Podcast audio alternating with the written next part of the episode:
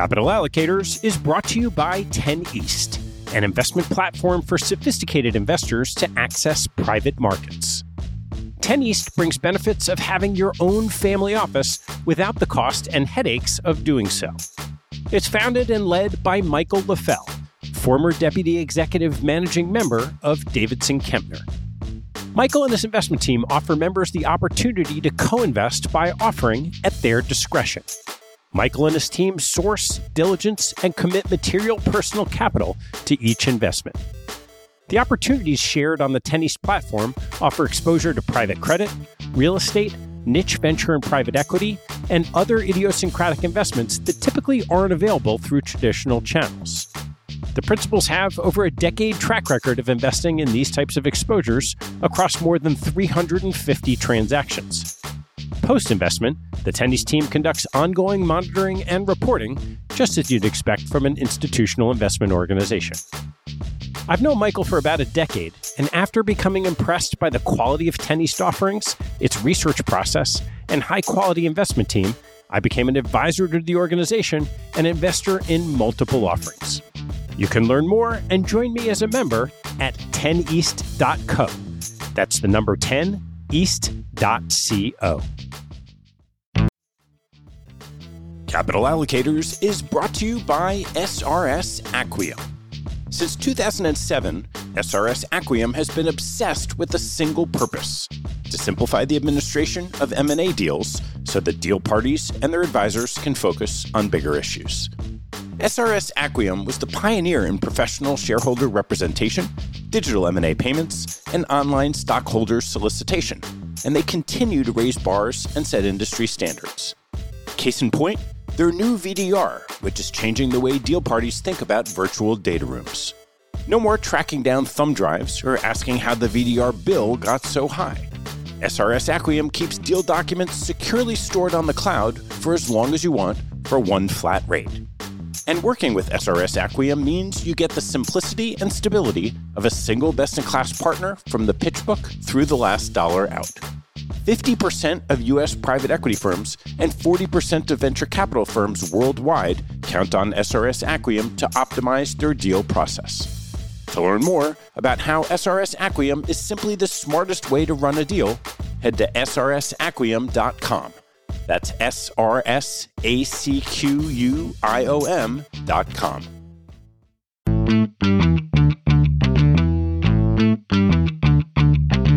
Hello, I'm Ted Seides, and this is Capital Allocators.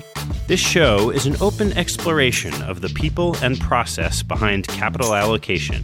Through conversations with leaders in the money game, we learn how these holders of the keys to the kingdom allocate their time and their capital. You can keep up to date by visiting www.capitalallocatorspodcast.com. Ted Seides is the managing director of Hidden Brook Investments LLC. All opinions expressed by Ted and podcast guests are solely their own opinions and do not reflect the opinion of Hidden Brook Investments. This podcast is for informational purposes only and should not be relied upon as a basis for investment decisions. Clients of Hidden Brook Investments may maintain positions in securities or managers discussed on this podcast. My guest on today's show is Tom Lenehan, the Deputy Chief Investment Officer of the Rockefeller University, where he helps lead the management of the university's $2 billion endowment. Rockefeller University is a unique duck with a focused mission of improving the understanding of life for the benefit of humanity. Founded in 1901, it was the first institution in the country devoted exclusively to biomedical research. In this episode, we start with Tom's roots in Cleveland and a look at what makes a die-hard Cleveland sports fan. We track his career from a start at Goldman Sachs to work at premier private equity firms, and then a transition from principal investor to allocator for just the right reason. Turning to investing, Tom discusses fundamental questions about asset allocation for an endowment and describes how a great story can help gain access to top tier venture firms. His insights give managers and allocators alike a window into the thought process of some of the most desired pools of capital. If you've enjoyed these early episodes of Capital Allocators, please subscribe to the podcast on iTunes or your favorite access platform for podcasts. And maybe even write a review on iTunes to help others find the show. I hope you enjoy my conversation with Tom Lenehan.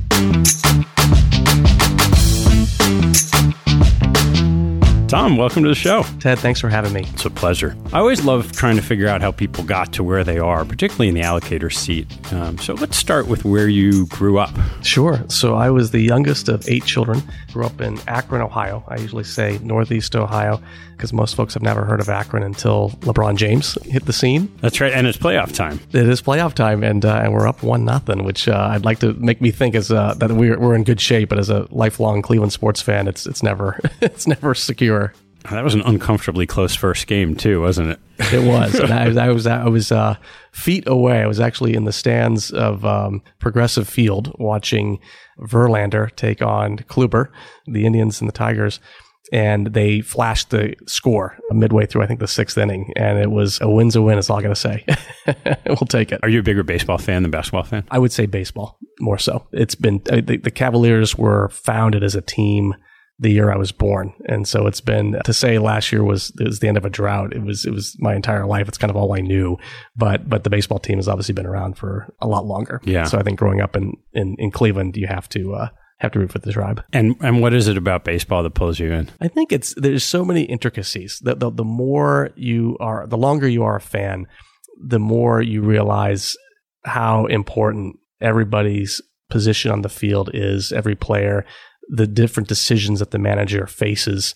And to to a casual fan, you, you, you might get quite bored and say, "Oh, it's just the same old thing." But there are matchups that they're considering. There's even you know to, to each individual pitch, the interaction between the catcher, the pitcher, and the batter. If you're if you're really watching and paying attention, is, is quite fascinating, and and it, it differs all the time. And like most sports, uh, no matter how heavily you're favored, you know any given Sunday or in baseball parlance any given day yeah. the, uh, somebody else can win. And that that proved itself on Saturday night when uh, when Verlander was was bounced in the uh, in the fifth inning. That's great. So did you have memories growing up? Or you were you taken to games by your father or whatever? We would always go to opening day and the 4th of July game. Those are the two games that we would always go to.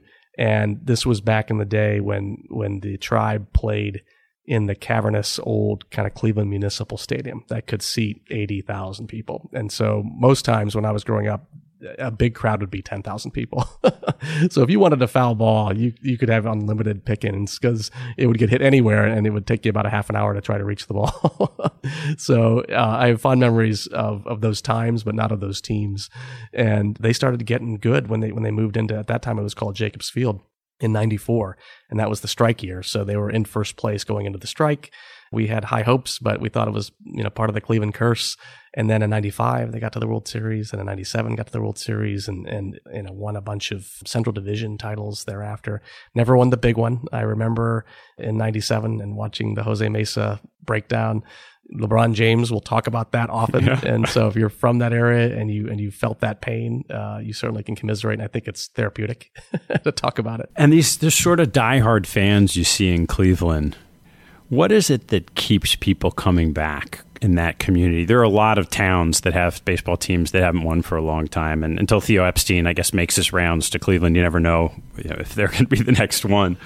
But what is it about the community that kind of keeps people so engaged in the sports teams? I think it's a great question. Cleveland had its its heyday. I mean, it was in an, a huge industrial town when U.S. manufacturing was top of the world, and it was smack in the middle between Detroit and Pittsburgh. It was right, you know, what we now call the Rust Belt. Back then, it was the huge part of the the manufacturing. Uh, it wasn't even a renaissance. It was it was just you know our, our coming of age, you know, post World War II, and so they had a greatness that they could celebrate. And their sports teams were great back in the day. Cleveland has won a couple World Series. I don't think anybody alive can can be witness to that. but if you, if you trust the record books, if you, you, can, you, can, go back and actually check check the record. The Cleveland Browns had had you know some incredible years pre Super Bowl era. Uh, Cavaliers weren't really around, but they had a taste of greatness and and folks really want to get back to that and if you are a diehard fan it, it always makes me wonder people ask now now that the Cavs have won, are you a are you a bandwagon fan or a Fairweather fan? And I, I would say any any Northeast Ohio sports fan, generally speaking, that's impossible. we have endured so much that you Yeah. cannot, anybody, you know, the, the, and if that's the case, then the bandwagon is, is wide open. Anybody can jump on in and join and be welcome. But I, I think they had that past greatness. They, they know what it tastes like and they remain forever hungry for it again. And hope does spring eternal. It's great. I think somehow we're going to draw parallels later when we're talking about money managers and ebbs and flows in those organizations. Uh, so you mentioned school on the East Coast, and you went to Georgetown undergrad. That's right. That's right. And from there to the venerable Goldman Sachs investment banking program. So you came out in '92, which was right at the bottom end of the recession. So what was that like? Getting there then? Yeah, it was quite interesting. I was a finance undergrad and didn't really know much about what investment banking actually was in terms of a day to day activity. What do people do in that job? I remember because I also graduated in 92. I remember going through investment banking interviews and not being able to understand, and no one explained to you what it didn't seem like it was investing, and it didn't seem like going to the bank to get your money out of the, well, then it was a teller. And I just remember all my friends who had been there knowing what a grind it was back then. And so I thought maybe they wouldn't weren't telling you because it was such a terrible job that you just didn't want to do it. Well, I knew you would work hard and I knew you would learn a ton. And from my perspective, I didn't really know much after that. When they would ask, what do you, what do you see yourself doing? And it was, it was an analyst program. So two to three years. What do you see yourself doing in three to five years? I said, I don't know. so, but for the next two or three, I'm happy to, to build up the intellectual capital as best I can. Yeah. So, so fell in, into Goldman Sachs, uh, was working in their financial institutions group. And back then it was, it was one of the leaner years. So be, I think, as you mentioned, because of coming out the recession, there, they hadn't recruited as many folks the year before. And usually when that happens, they always get the timing off. And so our particular year was a little bit lower than average in terms of the number of folks that they hired. And we just started getting busy. And in 93 started really picking up. I was in the FIG group for two years. I worked a, a year in the New York office and a year in the London office. Then I came back to New York and worked in their PIA group, which is their principal investment area. That was the time in my career where I thought I would like to do private equity investing and like investment banking, really didn't know what that was, but just thought it would be fun to try particularly before business school. So if that was something I wanted to do after business school, I could at least talk about some experience beforehand and, and be a little bit more knowledgeable about it. That was a group that just seemed to touch all parts of the organization, wherever ideas were bubbled up. You know, didn't matter geography, didn't matter sector. They would, they would all kind of find their way to Rich Friedman's group and, uh, and he could either do them or not. And they would, they would move on. So I thought it was just an interesting crossroads, you know, for the firm and, and having an eye on everything that the organization is up to. And it's strictly at that time, it was just for, it was the firm's balance sheet. So that was the only money. There was no outside capital. That was all the partners' money. And they were, this was pre IPO. They paid extra close attention to kind of what was going on there, as you might imagine. What was that decision point? So now you're in the PIA group, you're seeing all these incredible things happening. How'd you make a decision to go, or um, I imagine you could have stayed as well? Yeah, it's it's interesting because they at that time, I think nowadays it may be more common. At that time, it was kind of a two or three year gig, and you would you'd be pretty much pushed out the door to, to go on. I had an opportunity to to be promoted directly to be an associate in the FIG group back in the in the FIG group back in investment banking, and I'd gotten my fix on PIA and decided that I actually really wanted to do that for a career and be a direct investor. What'd you get out of business school? I think the best part of business school for me is the people that you meet and the network that you can create. And it's up to you on how much you want to use that network and for what purposes, but it's always there. And as we, you know, this is a big reunion year for, for both undergrad and business school for me, Right. which is, as we talked about before, it's depressing, but at the same time, it's amazing to think about how far you can grow as an individual. Yeah. And you were at Stanford. The weather was too nice, so you came back east. I had worked for the summer uh, back in Cleveland for McKinsey, and that answered two incredible questions that I had. Number one, did I ever want to move back to my hometown to work and live? And the second question was, did I ever want to do management consulting? And it answered those two questions emphatically, which was, nope, I don't want to go back home and live. Love to go visit, but I don't want to live back there. And the second question was, don't want to do management consulting. Once you get your taste, I think, of the principal world and actually, taking ownership of your decisions, I think it's very hard to go back. So given my prior financial institutions background from the FIG group, I actually got in touch with the folks at that time. The group was called Marsh and McLennan Capital, and it was a wholly owned subsidiary of, of Marsh McLennan, the, the large insurance broker. And it was the only principal operation that they had in, in the whole business. They owned Putnam back at the time. They owned uh, Mercer Management Consulting, and they had this little tiny operation in Greenwich, Connecticut, called Marsh Capital. Now, heretofore, now they're not they spun out, and, and now they're completely their own independent company called Stone Point. But same suspects that were there. Uh, and Steve Friedman was a Goldman guy. Steve Friedman was like, yep. So he he and Chuck Davis both went limited in '94, and I had worked with Chuck. He was a partner in the Fig Group. Uh, he was head of global uh, investment banking services worldwide, but he also was a partner in the Fig Group. So I had actually worked directly with him on a number of occasions. Steve Friedman had only met once during the Allstate IPO. I, I showed him to his seat for the uh, for the closing dinner, uh, and that was my role at the time. But they, uh, my original boss was Jeff Greenberg. And so it was, this was his first job. This is so now 1997. His first job out of AIG was at Marsh Capital. And I didn't know this at the time, but the master plan was that he would ultimately become head of all of Marsh McLennan. And this was the, the kind of the entry point. When he did that about a year and a half into my tenure at Marsh Capital, Steve and Chuck took over. And so from my perspective, you went from, you know, one incredible leader to two and folks that I actually had even some prior history with. So that was incredible to be able to work with them. And, and Jeff was obviously still involved in the investment committee, so you still had access to him. And then a gentleman named Bob Clements kind of rounded out the four horsemen. And Bob was the father of the Bermuda reinsurance market you know, on behalf of Marsh McLennan and actually JP Morgan. That's that's how a lot of those companies started into existence. So I was very fortunate to be able to have direct exposure. Our team was pretty small back then. It was probably seven people, seven investment professionals, and be able to work with those four folks and just kind of see how they operate. So that was a, a great situation that got even better. And what were some of the key lessons? You said you have these great mentors. What did they teach you? So Jeff Greenberg, I, I use this a lot with with um, with my own team, and especially when we bring new people on board something that will always stick with me. One of the things he taught me was when there's a hole that needs to be dug, pick up a shovel and start digging. And what I took that to mean was everybody's on the same team. We're all pulling together for the same goal.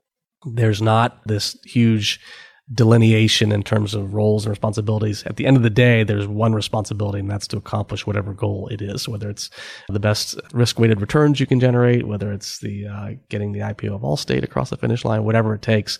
And I actually use that with my kids as well. That's a good one. That's a good one. How long did you stay at Marsh Mac then? I was there for four years. And what was the impetus for the decision to move? So this was uh, I was there from '97 to 2000, and in 1990, I want to say maybe it was end of 98 going into 1999. So when I graduated from business school, there was a classmate who went to a, a, a, firm that nobody ever heard of, thought there was no chance that they would ever exist, you know, five years from now, let alone 20 years from now, called Amazon. oh yeah, I'm going to McKinsey. What is she thinking? Uh, that, that person is uh, is clearly lost. All they sell are books, and maybe they sell CDs, and that's it. Boy, was she uh, was she the wise one. So technology was just coming out. And we had just had Marc Andreessen with, you know, Netscape. And then all of a sudden we had, you know, one of the very first e-commerce sites with Amazon. There just wasn't a whole lot going on in that space. And I was there at ground zero, you know, watching it all happen, but it just, it was very early days a lot of the venture capitalists out there, I'm sure, knew knew what was going on, but to the outside world, to the mainstream, it was going to take a little bit longer. So didn't know much about what was happening in the internet. This seems to be a pattern here. Get to banking not knowing much, get to PIA not knowing much. Okay. Bumbling through life. and just hopefully keeping your head above water long enough so you don't drown. Um, so when I was at at Marsh, we came across a, a company called SoftBank. And at that time, we actually knew they were big. We, you know, they weren't, they weren't this, you know, kind of small little group, but we said, wow, they're pretty big. And they're actually pretty big in this emerging area called e-commerce and e-finance in particular. They wanted to build, you know, it's a Japanese organization. They actually wanted to build a keiretsu of companies that would do online lending with e-loan, that would do online stock trades with, with e-trade. They had this whole web this was back in the late 90s, all kind of figured out. And, and they actually gave birth to all these different pieces of the puzzle, some of which are still around today. One of the companies they started was called InsWeb. And InsWeb was the very first online comparison shopping tool that you would use as an individual to shop for insurance. So if you wanted to buy auto insurance or homeowners or life insurance, uh, all personal lines, so n- n- nothing commercial at the time. You could go there, and instead of you know the good old days, you maybe would work with an outside broker. Maybe you would dial you know phone numbers and, and call and get comparison quotes.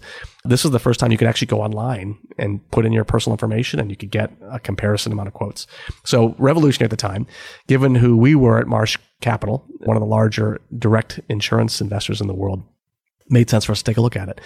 Long story short, we ended up making the investment. And I think it was, it was relatively small, a couple million dollars, but we made, I think it's $4 million. We made four times our money in 18 months.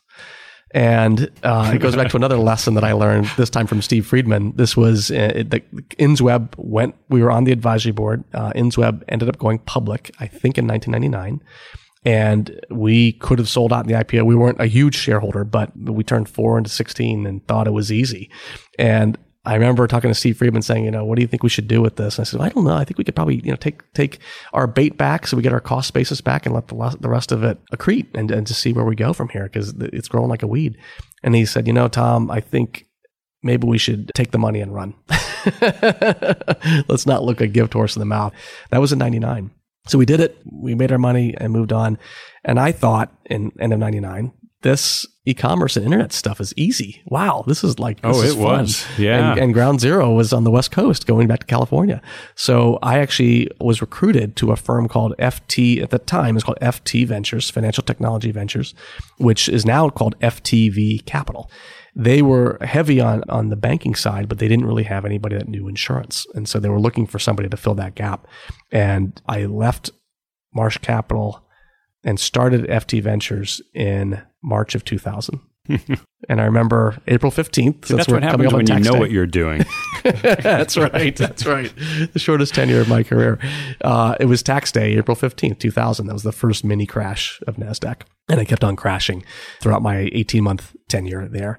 And so a great lesson that I learned at that time, not so much about, you know, don't, don't chase the, uh, the hot, the next hot thing it was more so I learned about myself. I'm not a good venture capitalist and it's hard. And what was it about the process of venture capital that led you to think it wasn't for you? Because anyone could look at that landscape and say, there's 25 companies doing the same thing. What am I supposed to do? And then you create criteria. You say, no, I want the most charismatic leader. I want the the businessman who had past success. So there's ways you could filter it and make the bet anyway. Yeah.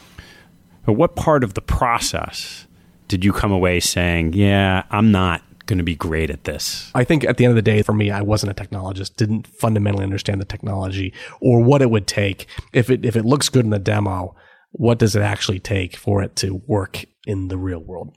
So from my perspective, I was just, I was completely a fish out of water. So you're, you're at that moment. So you're now, you've gone down a path, this fantastic pedigree of undergrad, great investment firms and you're at that moment where you say, "Uh oh." I walked down the wrong road here. so at that time, what did you do? How did you think about how to make that transition? I was in San Francisco and, and loved it being back out there. So that's why I kind of found my way back and didn't want to leave at the time. But I did, it was a soul searching moment and it, it, it, it took 12 months for me to figure out that I was not going to be a good venture capitalist, 18 months to actually do anything about it. but for those, those six months, I knew it was without, without question and with the utmost conviction that I needed to do something different. So I said, what do I like to do? I love doing the principal investing world. Coming from investment banking with that training, coming from PIA, from that year in PIA, coming from, from Marsh Capital, I could understand and evaluate existing businesses way better than trying to identify the next new thing and maybe it'll work, maybe it won't. But looking at something that has cash flows, that has revenues, that has customers, diligencing those, trying to understand what, what could be optimized. If something is broken, what's broken? What could we do about it? That was much more my comfort zone.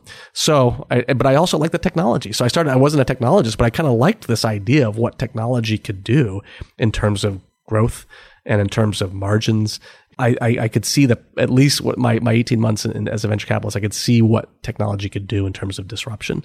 So did what I thought was was a, uh, a hybrid. While FT Ventures was a bridge for me to get from kind of the old world into technology, going to Vista Equity Partners, it was literally down the street, down California Street, maybe four or five blocks closer to the ferry building. That was a chance to stay in technology, but with companies that have a need to exist, have a right to exist, have existing customers more established. And Vista was a couple years old at the time. I think it was 98, 99. And I, I joined in 2001. They had just been around for a little bit and they had one investor who provided all the capital And so there wasn't fundraising involved. They actually had captive sources of money, which I thought was always a good thing. Uh, that was the case at Marsh. That was the case at Goldman when I was there and they were investing in technology enabled businesses and services. So a lot of that translated into kind of pure software companies, but it could span across any industry and it could include financial services. So at the time they hadn't done any financial services investments. The two investments that I worked on when I was there of the eight that we completed happened to be in financial services, um, primarily because that was where my network was. So I guess I didn't, didn't go too far away from the, from the, uh, from the mothership, but it was terrific to be able to get back to a Goldman culture, if you will, with a lot of folks being trained in a similar way to myself. Describe that culture. Very team oriented. So when I again when I think of what Chris Cole taught me, when I think of what Jeff Greenberg taught me, there are no pre-subscribed roles or or divisions. If if there's a hole that needs to be dug, pick up a shovel. So everybody was working on kind of everything. You all had your own responsibilities, and you're all in charge of your own timesheet. And so in charge of what you thought you should attend to. But other than that, you can draw on the resources of the firm. And so if something was happening, and back then it was deals were hard to come by. And so there was no, no shortage of things that you could do. But in terms of things that you actually wanted to do, you had to create a lot of opportunities yourself. You would, you would get tons of inflow from investment bankers and other types of deal flow. This was the cold call model was being implemented, but by you know, a handful of the Summit and TA type folks. They were the, the pioneers. Now it seems like it's complete commonplace for any, any group, you know, almost any size. They have some element of kind of reaching out, kind of cold calling. But back then it was, it was just tough. You had to really kind of be scrappy. And what I loved about it was there was no, you didn't come in in the morning and have a checklist or a to-do list of things to knock off uh, one by one. It was the only thing that you really could control in the world was your time and how you spent it. And so uh, you had to be very judicious with it, but you there was no limit. You, you, know, you could be as scrappy as you wanted. Call up the CEO if you wanted to. Find out who who owns the company and use some of the the the skills you learn in investment banking, which is really learning to dig under the covers. Don't take anything for granted. Critical, be critical about your thinking. Test hypotheses, but dig deep and, and, and try to think of creative ways. And it, it, involved, you know, I did very little selling when I was at, at Goldman, but that was, you know, as if I had stayed there, that was absolutely part of, of the professional progression is you ultimately needed to, in addition to executing the business, you needed to sell additional business. And I think that's the case with consulting. It's kind of the case with any professional service. Same thing with, with private equity investing. Eventually you need to be a deal quarterback. And, you know, as I would say, you need to hunt you, you, need to catch it, you need to skin it, you need to, you need to, you need to kill it and eat it, uh, and then, and then move on and do it again. Uh, you had to have all of those skills to be considered, you know, a true deal professional. And I loved it. And, and, and, and there was, our, our group was pretty lean at the time. I think maybe in addition to, to, to Robert and Steve, there were kind of three of us as deal quarterbacks and maybe three associates, and that was it. So there was no limit on what you could do. If you wanted to go and jump on a plane and go down to, to Texas because you thought there was a great idea down there, chase it down and yeah. bring, bring it home. And, and yet today you're not in that business anymore. So somewhere along the way, with with all this sort of great experience and fantastic first rate firms, even if it was early days for them, how did you come to decide to leave and, and move on to the allocator side? So I had just gotten married and just had our first child, uh, my daughter. She was born in 2003. And when they're really young, there's not a whole lot that the dads can do except just watch and try to help out whoever they can around the house. But not a, not a whole lot we can do to, to rear the child at that age. But as they get older, very quickly that that that tide turns. And for personal reasons, had felt that I loved the direct side of the business, but it's incredibly intense. And and the type of business that I was working with, if you're fortunate enough to have to get one, to get a tiger by the tail, it takes over your life. I didn't love the fact that it can be kind of all consuming and, and I did learn that from my analyst days back at Goldman that everything else comes second.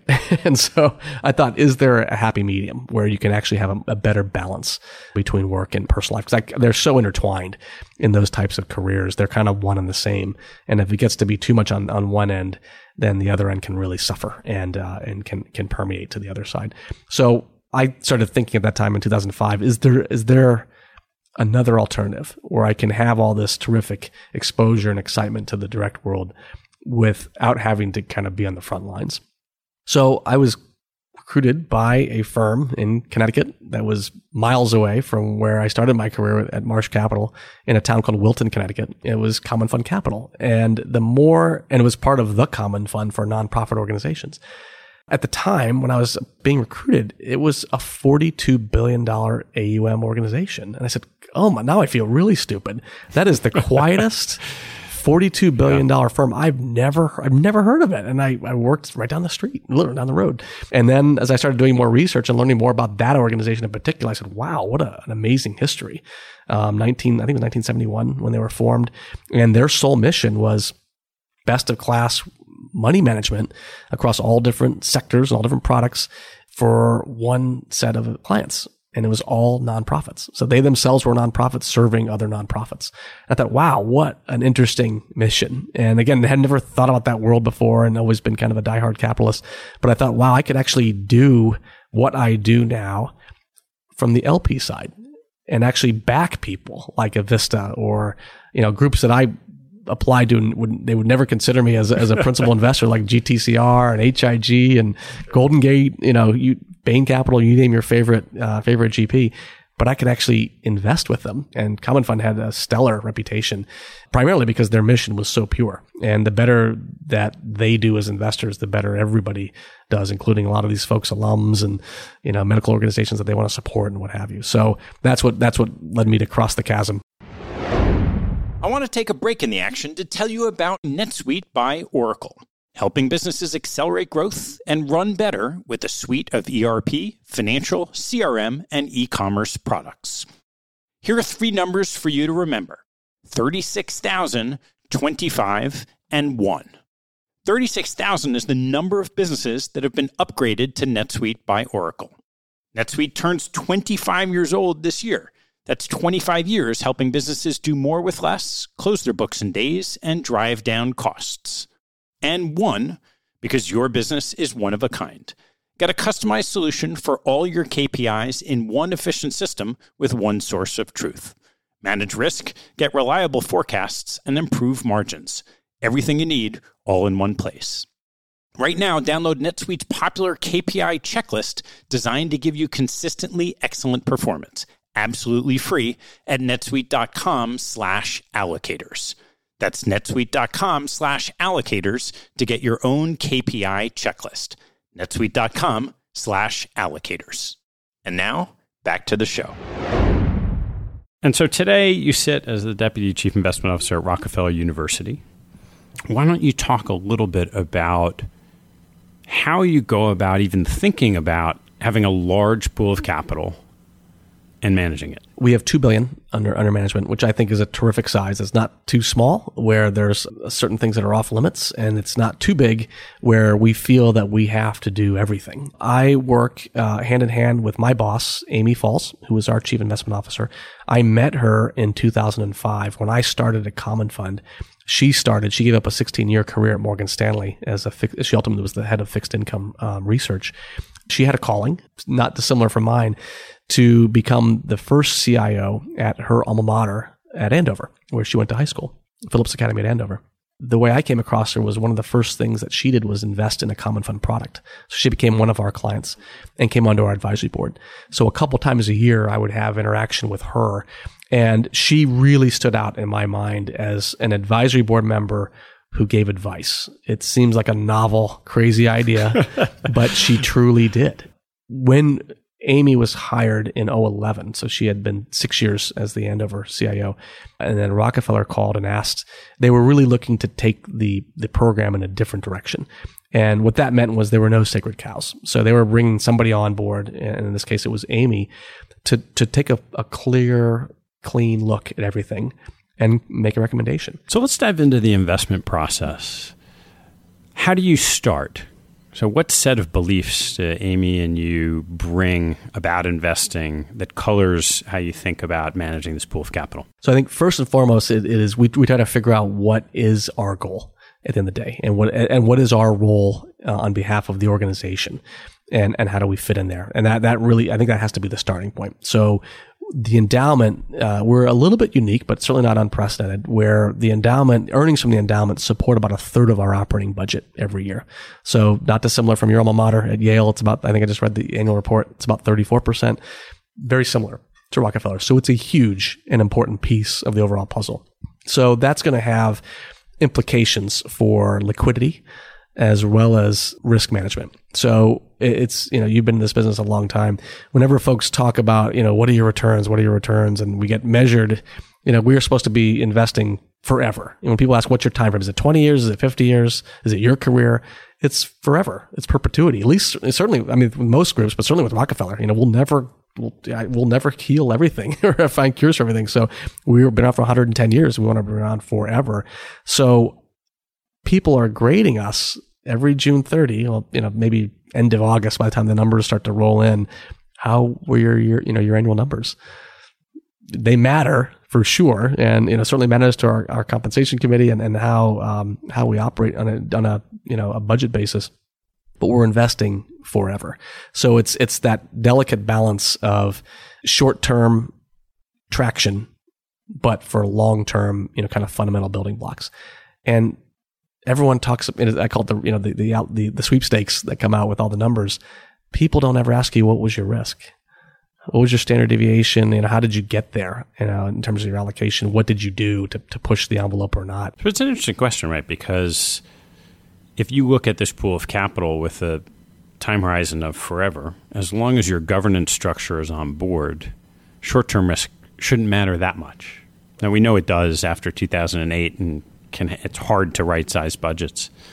So how do you take that and apply it specifically to Rockefeller that really does have this long time horizon when it comes to thinking about asset allocation or however you go about the approach? Well, fundamentally, at the end of the day, we have to meet that spend rate obligation on an annual basis plus inflation. And what's the spending rate? So we're now today at 5.5%, which is still high, still aggressive, plus inflation. So whatever number you want to use, 2 3%. Now, that's not dissimilar from anybody else, but what it does mean is that's again, that's your long term bogey is maintain the purchasing power of the endowment. And when you're 10 or 15% of the budget, not as big a deal. When you have tuition dollars that flow in, not as big a deal when you have gifts from alumni.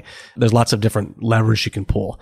We don't have any of those. So we're unlike a traditional university. Nobody pays tuition. Quite the opposite. We actually, if you want to be technical, we, we have negative tuition. we actually pay people. Uh, yeah, right. They're heavily recruited and they're paid stipends to attend Rockefeller. And we do have graduates. So we have alums. They go off and do wonderful things in the science world, but they, they almost think of Rockefeller like a job because they're paid and and they're scientists, so they don't think of it as as something you give back to, if you will. So we don't get that source of income either. So that puts additional strain on the endowment, and it just it just it just means that when we think about fundamentally how do we allocate assets and when, where do we start, we can't think just about return. We have to think about liquidity because we pull off in round numbers of a $2 billion endowment, we pull off about $100 million a year, even more so, $25 million a quarter that we got to find something to redeem from to be able to fund that. In addition, we have to be around forever. And so we have to have some growth in there as well. So w- once you, you cover things from a macro perspective in terms of knowing where you need to go with your mission, uh, then you can turn into the micro and then you start to figure out how do we actually generate those returns on an annual basis for the long haul? And how do you, do you think about it in terms of an asset allocation approach, a factor approach, opportunistic investment? There's a lot of different mental models you could use to get into it. That's right. What's been the one that you've adopted? Primarily, it started out originally with an asset allocation approach to it, and we looked at where we where Rockefeller was at the time back in 11 and where we thought it needed to be to accomplish several goals, generate the returns that we needed, managing the risk within certain acceptable parameters, and then having liquidity. Where was Rockefeller when you got there, and what direction did you take it? So, one of the big things that stood out was that as it relates to long short hedged equity funds, Rockefeller had a 25% allocation and was pretty much on target at that at that level. Amy will tell this was this predated me. I didn't join for about 5 months after she started. She told me how what, she did when the, the first time she was she was hired and when she, she went around to every one of the, the, the trustee members on the committee and said, "So why do we have 25%?" Not trying to lead the witness whether that was good or bad, just why are we there? And she got a myriad of answers. Myriad of inconsistent answers. Yes, yeah. To, from the from the spectrum to I didn't know we had that much to um, uh, why was that a bad thing? and so it was a lot of different answers. And so I think one of the first things she said was, well, we, we, meaning the, the investment office, we need to do a much better job yeah. of And- and communicating. quick step back there. The board at Rockefeller is very sophisticated, if I remember right. That's right. So we have 10 members today, members of the investment committee, all different backgrounds. Uh, there are private equity people on there. There are public equity people. There are hedge fund folks. There are quantitative managers. But they're all super sophisticated investment people. And yet they all had very different opinions about what the allocation should be. That's exactly right. and you know they meet. You know we meet five times a year. It's tough, you know, for two hours, and so it's it's really tough. And and you know if if you've sat on committees uh, as as you know you have, you have your day job, and then you have other activities which certainly contribute to what you do in the broader sense, but when they take up you know 10 hours of your year you're always thinking about them in different ways and you can tap into them different times but in terms of actually sitting down for the meeting it's 10 hours of, of the year so you don't necessarily get everybody's you know absolute full attention 24 by 7 nor should you So you started with this 25% allocation of long short equity. What did the rest of the book look like then? Do you know? there was 15% dedicated to private equity and venture capital mm-hmm. there was virtually no investments in natural resources there was i think it was a 15% allocation to real estate and there was an 8% allocation to fixed income and a couple percent in cash and then the remainder was long only equity So you're starting with a question of is this where great question. Is this where we should be? that's right Blank question. It sounds like Amy concluded no. it started with the, the, the lowest hanging fruit was wow we have too much long short hedged equity. She kind of thinks of that as uh, expensive equity. So in terms of what we're getting in terms of exposure so this work it does kind of does it blend into other things. Instead of just thinking of it strictly as asset allocation and, and targeting buckets we think of exposures as well. So that's giving us a lot more equity beta even though it's more muted because they have the hedge feature and component to to hopefully monitor uh, and manage the volatility. So it's not quite as volatile.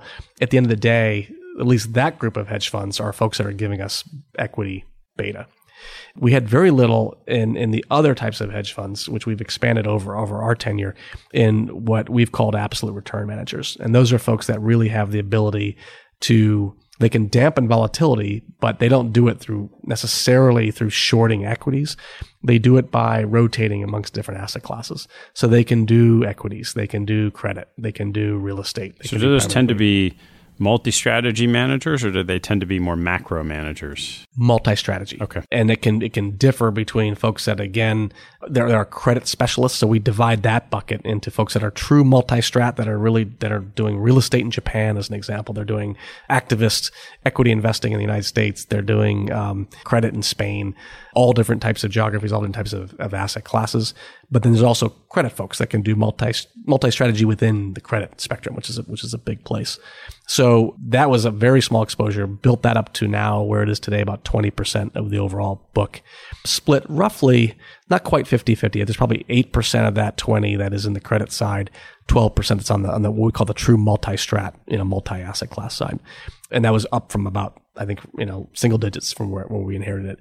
On the other side of the of the hedge fund slice, where that was 25%, we reduced that down to 12 and we're currently today at about 10. So a lot of that required letting go managers as opposed to just trimming exposures across the board. One of the things that we're big believers are is that everybody having a meaningful impact on the endowment. So not having manager creep or having, you know, everybody having 1%. We, we want to have of all the public managers, roughly the book is today two thirds public exposures, one third private exposures between private equity, venture, natural resources and real estate. Of the folks that are on the public side, we think between 3 and 5% per each manager of NAV makes sense. So that on average that might give us, you know, 15 to 20 managers on the public side. On the private side, we want to have a little bit more diversification. We might have a little bit more sector specialty. So folks that might, you know, like a Stone Point who just does financial services or a Vista that just does technology. We think it's okay to have groups like that, but we don't want them to have too much because if they're a sector that is out of favor, it could be out of favor for a decade. And we kind of want folks that can make money at any time period, but there's a role in the portfolio, but it should be more muted. So on anywhere between one and 2% on the private side. So we might have the same number of managers on the private side, even though it's half the size of the public's, but they're a little more dispersed and diverse. And so when you come up with asset classes, Right, there's always these questions of is that the right, is it a bucket that you're filling because of the character, the risk and reward characteristics, the way they correlate with other asset classes, and then you have the whole world of factor investing, which is well, it doesn't matter what you call that bucket. What matters is what you own and how that's exposed to the markets. How have you debated back and forth the merits of asset classes, the names of your asset classes, the exposures underneath them, and used that to sort of drive? Really the engine. The, the, managers are doing what they do and hopefully adding value in the in the bucket they're in, but the engine is asset allocation. So it's a great question, and I would say it's it's something that we continuously debate every every February on a very regular basis. We make sure that we dedicate a portion of that meeting to talk specifically about asset allocation. It's just important to, and at that, at that meeting, we, we not only just go through where we are and where might we be, we go through our assumptions and, and, and retest those and re-underwrite those. Do they make sense in today's world? what are the types of assumptions that you're talking about? Primarily, it is it's the big three. So it would be what are our, return, our long-term return assumptions? What are our long-term risk assumptions, which primarily is volatility uh, and standard deviation, and then the third piece would be correlations and cross correlations amongst each other. Are we really getting a benefit from diversification? And if so, can we quantify it? And how much are we getting? And if we were to tweak things, what would that impact have? So, what's an example of sort of the most active debate that came out of this past February's meeting? So, you know, I, I, hate to use names at the risk of my own career, but Jim Simons is on our committee from Renaissance, and he is a life trustee of Rockefeller. He's been involved for, you know, I think I think 30 years, 30 plus years. So, um, a terrific uh, benefactor for what we do. He brought it wasn't this past February, but, but two Februarys ago. He said, you know, we don't invest in asset classes, we invest in people. So you're making assumptions in our asset allocation mix of asset classes and what we think we could expect, what kind of premiums we should demand for giving up liquidity. We're happy to give up liquidity. That's one of the most valuable assets we have is our liquidity. And, and we couldn't make our targeted rates of return without sacrificing it. But how do we? How should we? And we invest in managers. They're the ones that do it. So whatever assumptions we have for the asset class, that's great. How are our managers doing? Are they doing exactly what we're modeling and we're projecting? And are they giving us, we don't have to be theoretical at all. We can actually look at actual data.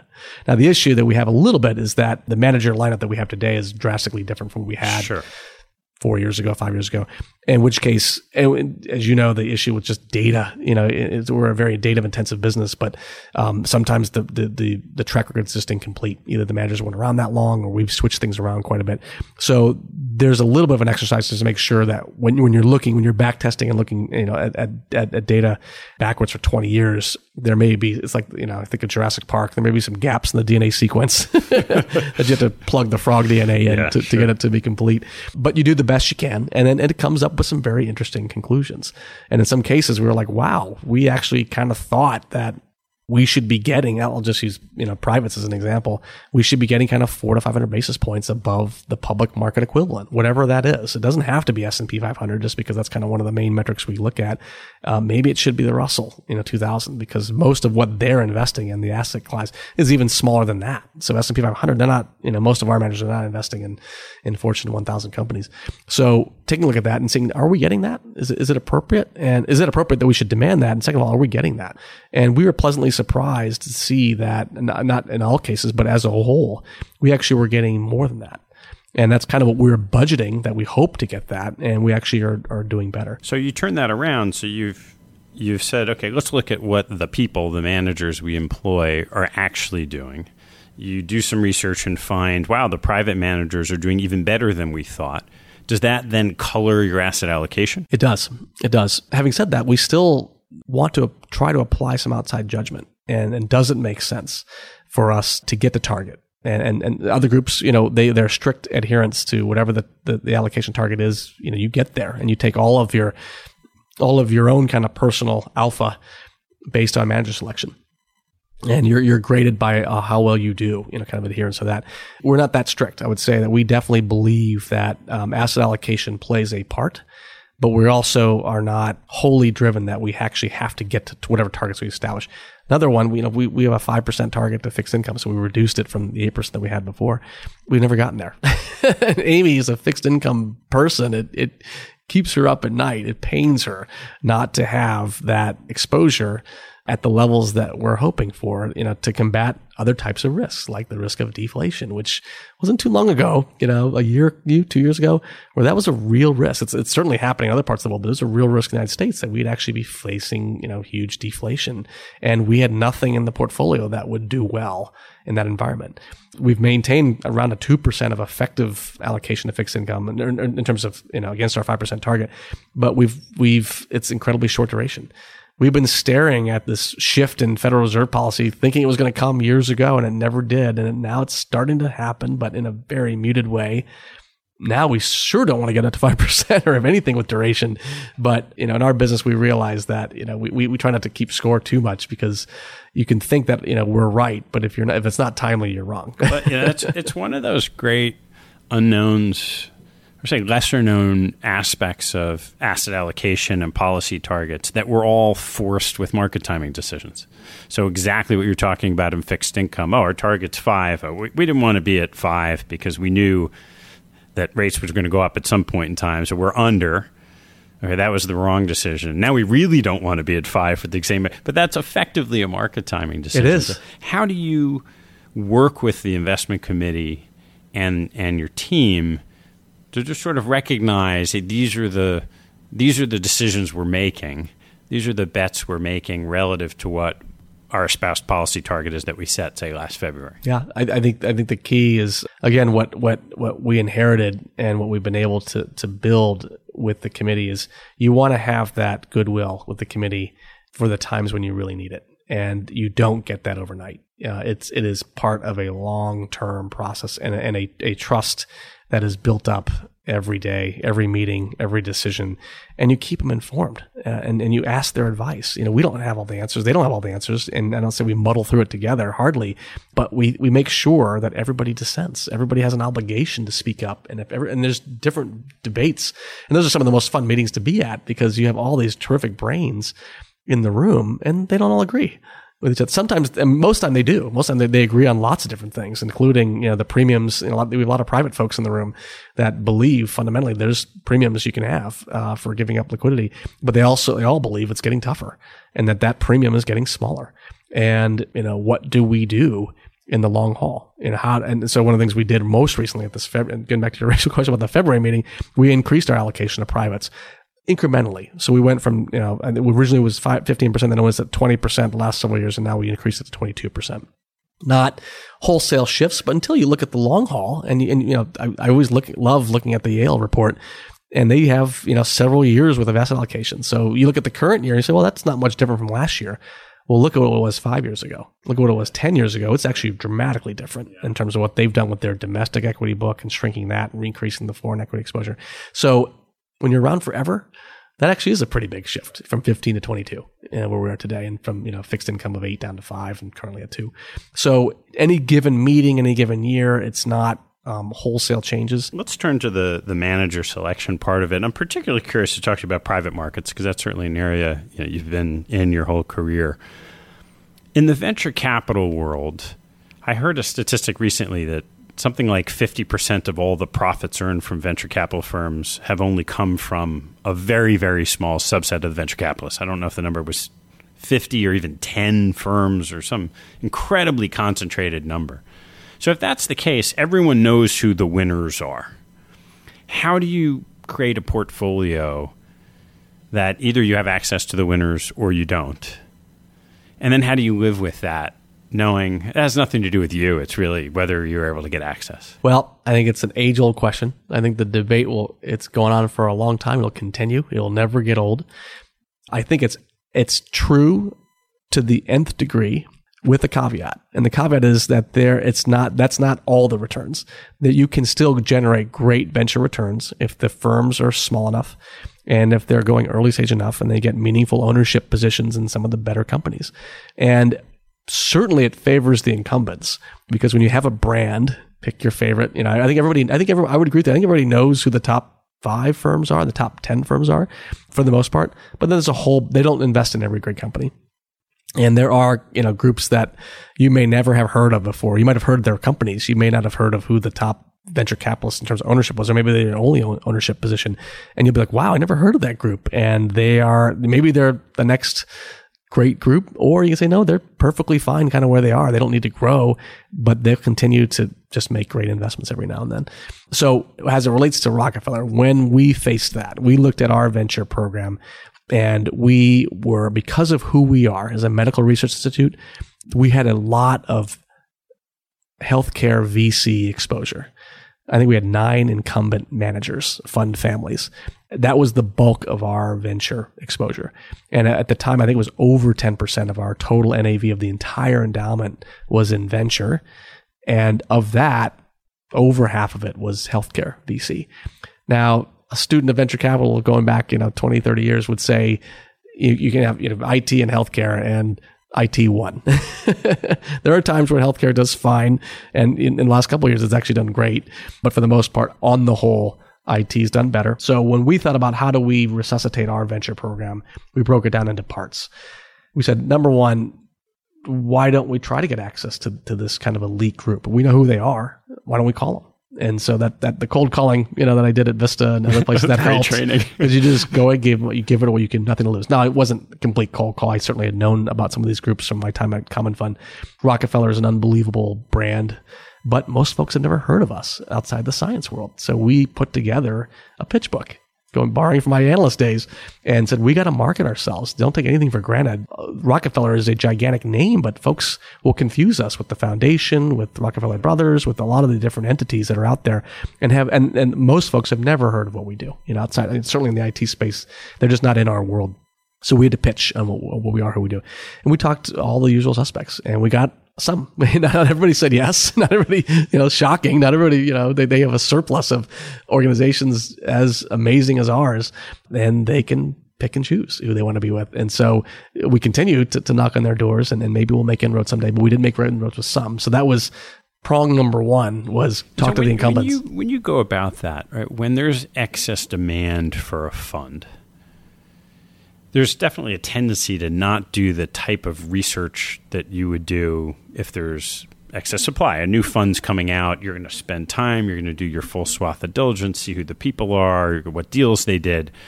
Do you think that there's a tendency of investors to get lazy or complacent just by pounding to get access with certain firms that have demonstrated success in the past? There's an element of you have to you have to court before you know you want to date somebody. I'm going down a terrible path in terms of an analogy, but you don't know yet if you want to marry that person, meaning, you know, actually make a commitment to them and then make a commitment to you because you don't know. You don't have the data. And that data is incredibly prized. It's not publicly available. It's not remotely publicly available, even sometimes even privately available. they just won't give you the information. If we, at the end of the day, I think you have to stick to your underwriting criteria and stick to your diligence process. That will save you at the end of the day. But it does mean you have to find, you have to be creative in terms of how do you get the information that you need to make the decision. I can tell you with complete confidence, our committee won't let things slide by, if you will. They won't let us get complacent. Quite the opposite. They keep us on our toes, which is um, a wonderful, wonderful place. And have you be. had examples of getting to the courting stage where all of a sudden the venture capitalist accepted your phone call, you're having the conversation, and then as you got into it, you decided, hmm, this isn't quite what we thought from the Absolutely. outside. Absolutely, all the time. Really, like today, and that's that's the that's the, the crux where you have to look in the mirror. I mean, for us, we know what the answer is. The you know, and, and we have, you have to take it everything. It's not easy. You have to take everything into consideration. Say, well, was you know, was there are the returns a certain way for? Was it a bad vintage? Was it just uh, was it a bad employee? You know, is this exactly the wrong time to to get off the bus with them? And and, and one of the research that I did at Common Fund that I participated in, we found out that even the top quartile best managers of all time will have at least a fund in their history that is not top quartile. So it's, you know, it, returns are persistent for sure in the long haul and in the overall body of the record, but it may not be for each individual, you know, fund, which is again, the folly of market timing for us to think, okay, this is the one that will work, that one won't you really there's so many things that go into it that you really can't underwrite. You have to just say no, no. That's you know, stick with your best managers. That is that is one of our primary maxims. So let's turn to a couple of lessons learned along the way. What's the biggest mistake that you made, and and more importantly, what did you learn from it? Wow, there's been several, and I would say I'll get I'll answer that directly. I would say that, in general, I think what's most important when you you're going to make mistakes all the time. When you make them, learn from them try not to make the same mistake twice. It may look different the next time around. So, oh no, this is a wholly different, but try to, you know, our business, a lot of is pattern recognition and just, and just looking at things and seeing patterns and, and using the history. It's, it's, it's very much a lear- investing, I think is a learning field. The longer you're in it, the better you should do because you're going to see more. You're going to be more experienced. That the caveat that comes with that is if and only if you're learning from your mistakes to think that you're not going to make mistakes is, is crazy. But what do you learn from them? And how and how do things that look similar you can say okay given what we did before this may not be the right way to go. Let's go this direction because this seemed to work before. So just just recognizing that that all those things happen. I would say this may not be exactly what you're thinking but we made a mistake on hiring on on one of our our junior folks. And it wasn't devastating and it, but it just it in terms of you know we're a small team. We're six investment professionals you know in our kind of corner part of, of Founders Hall. And that's not a very big team. So everybody, and if you also subscribe to the philosophy that we do, which is everybody works on everything. We're all generalists. Um, we all contribute. We made a hiring mistake and we realized we, we kind of, well, we'll just let it, you know, let's let the person kind of ride out to the end of the program, which was fine. But what it did to our culture and again, you're looking around, there's only kind of five other people, and one of these does not look like the other. And when we had kind of a, within six months, the first six months, we kind of said, here's where you are, here's where we think the trajectory needs to be, here's how we think you can get there, here's the resources we can provide to help you get there. We noticed uh, instantly there was an improvement, and then it kind of flattened out again. And so it never got to the point where we needed it to be. And let it ride out for the full two years. Not saying that, you know, it's not the end of the world, but what it says to me is how important it is to hire right. And what's the lesson? Would you, if the same thing happened again, would you cut the cord earlier? I think we would do that for sure. And how about a big winner? And, and lessons learned or how you exited? I mean, again, I hate to use names, but Greylock is, you know, one, we love all of our managers. Greylock was proof to us that what again when we talk about rebuilding the venture strategy our thesis a piece of that thesis worked. We weren't sure if it would work. We had no clue. But we never had spoken to as an institution we'd never spoken to Greylock. And and there's plenty of groups that we didn't speak with but like, we kind of scratched our head like that's on everybody's list in terms of a top organization. And there's a lot of reasons why. And it's not just because of their financial returns. I would say that's looking at the end game and not looking at how they got there we look at how they got there, and they do meetings twice a year. They used to do meetings four times a year. And the ex- the level of transparency and the level of disclosure and how they think of the world as a partnership, not only with their portfolio company CEOs, their own team members, their own LPs, they think of it the whole thing as a partnership.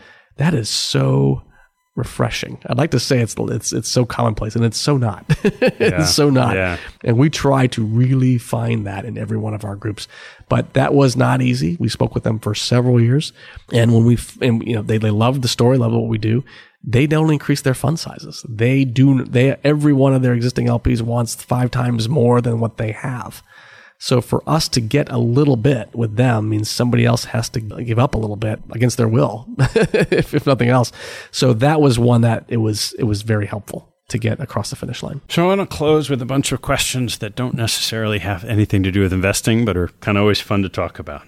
What is your favorite book? I would say right now, um, I think it's very timely. My daughter, who's in eighth grade, we just got her a copy of Animal Farm and, from George Orwell, and I'm actually I'm reading timely indeed. Unfortunately, very much. I mean, and not just here, just you know throughout yeah. the world. What do you know now that you wish you knew ten years ago? Oh wow, I love when other people get this question. I would you know, you could phrase like, what advice would you give yourself kind of 10 years ago? I guess I would say don't be overly consumed with a path to success, whatever that means, like meaning one path. There's multiple ways to skin a cat. I think back to Berkshire Partners. Every annual meeting, they, whenever you're at it, they always say there's, you know, we look for companies and investments that have multiple ways to win. There's multiple ways to succeed in this world. There isn't one prescribed path. And if, if you're, hitting a, a, a dead end somewhere, that's okay. Retool, rethink about what you want to do. And if you have a general idea on the macro sense on where you want the direction of your life to go in terms of do you want to, do you want to have a family? Do you want to have a spouse? Do you, you know, do you want to have a career? in a certain geography, what have you. It, the big pieces are in place, but then when you actually get to the micro, don't be overly consumed. If you're in a dead end job, if you're not where you want to be, that's okay. Just keep on, keep on trucking, yeah. and keep no, on. Great. I think of like the batting cage example since we're in baseball season keep swinging. You know, the pet, the pitches are going to come. Most of the times, they're going to be out of the strike zone. It doesn't matter. You're going to whiff a couple times. Keep on swinging. You'll, you'll, you'll if you if you get three out of ten, you're you're, you're in the Hall of yeah, Fame. great, Tom. Thanks so much. It's so much fun. Ted, my pleasure. Thanks for listening to this episode. I hope you found a nugget or two to take away and apply in your investing and your life. If you've liked what you've heard, please write a review on iTunes or Google Play to help others find out about the show. Have a good one and see you next time.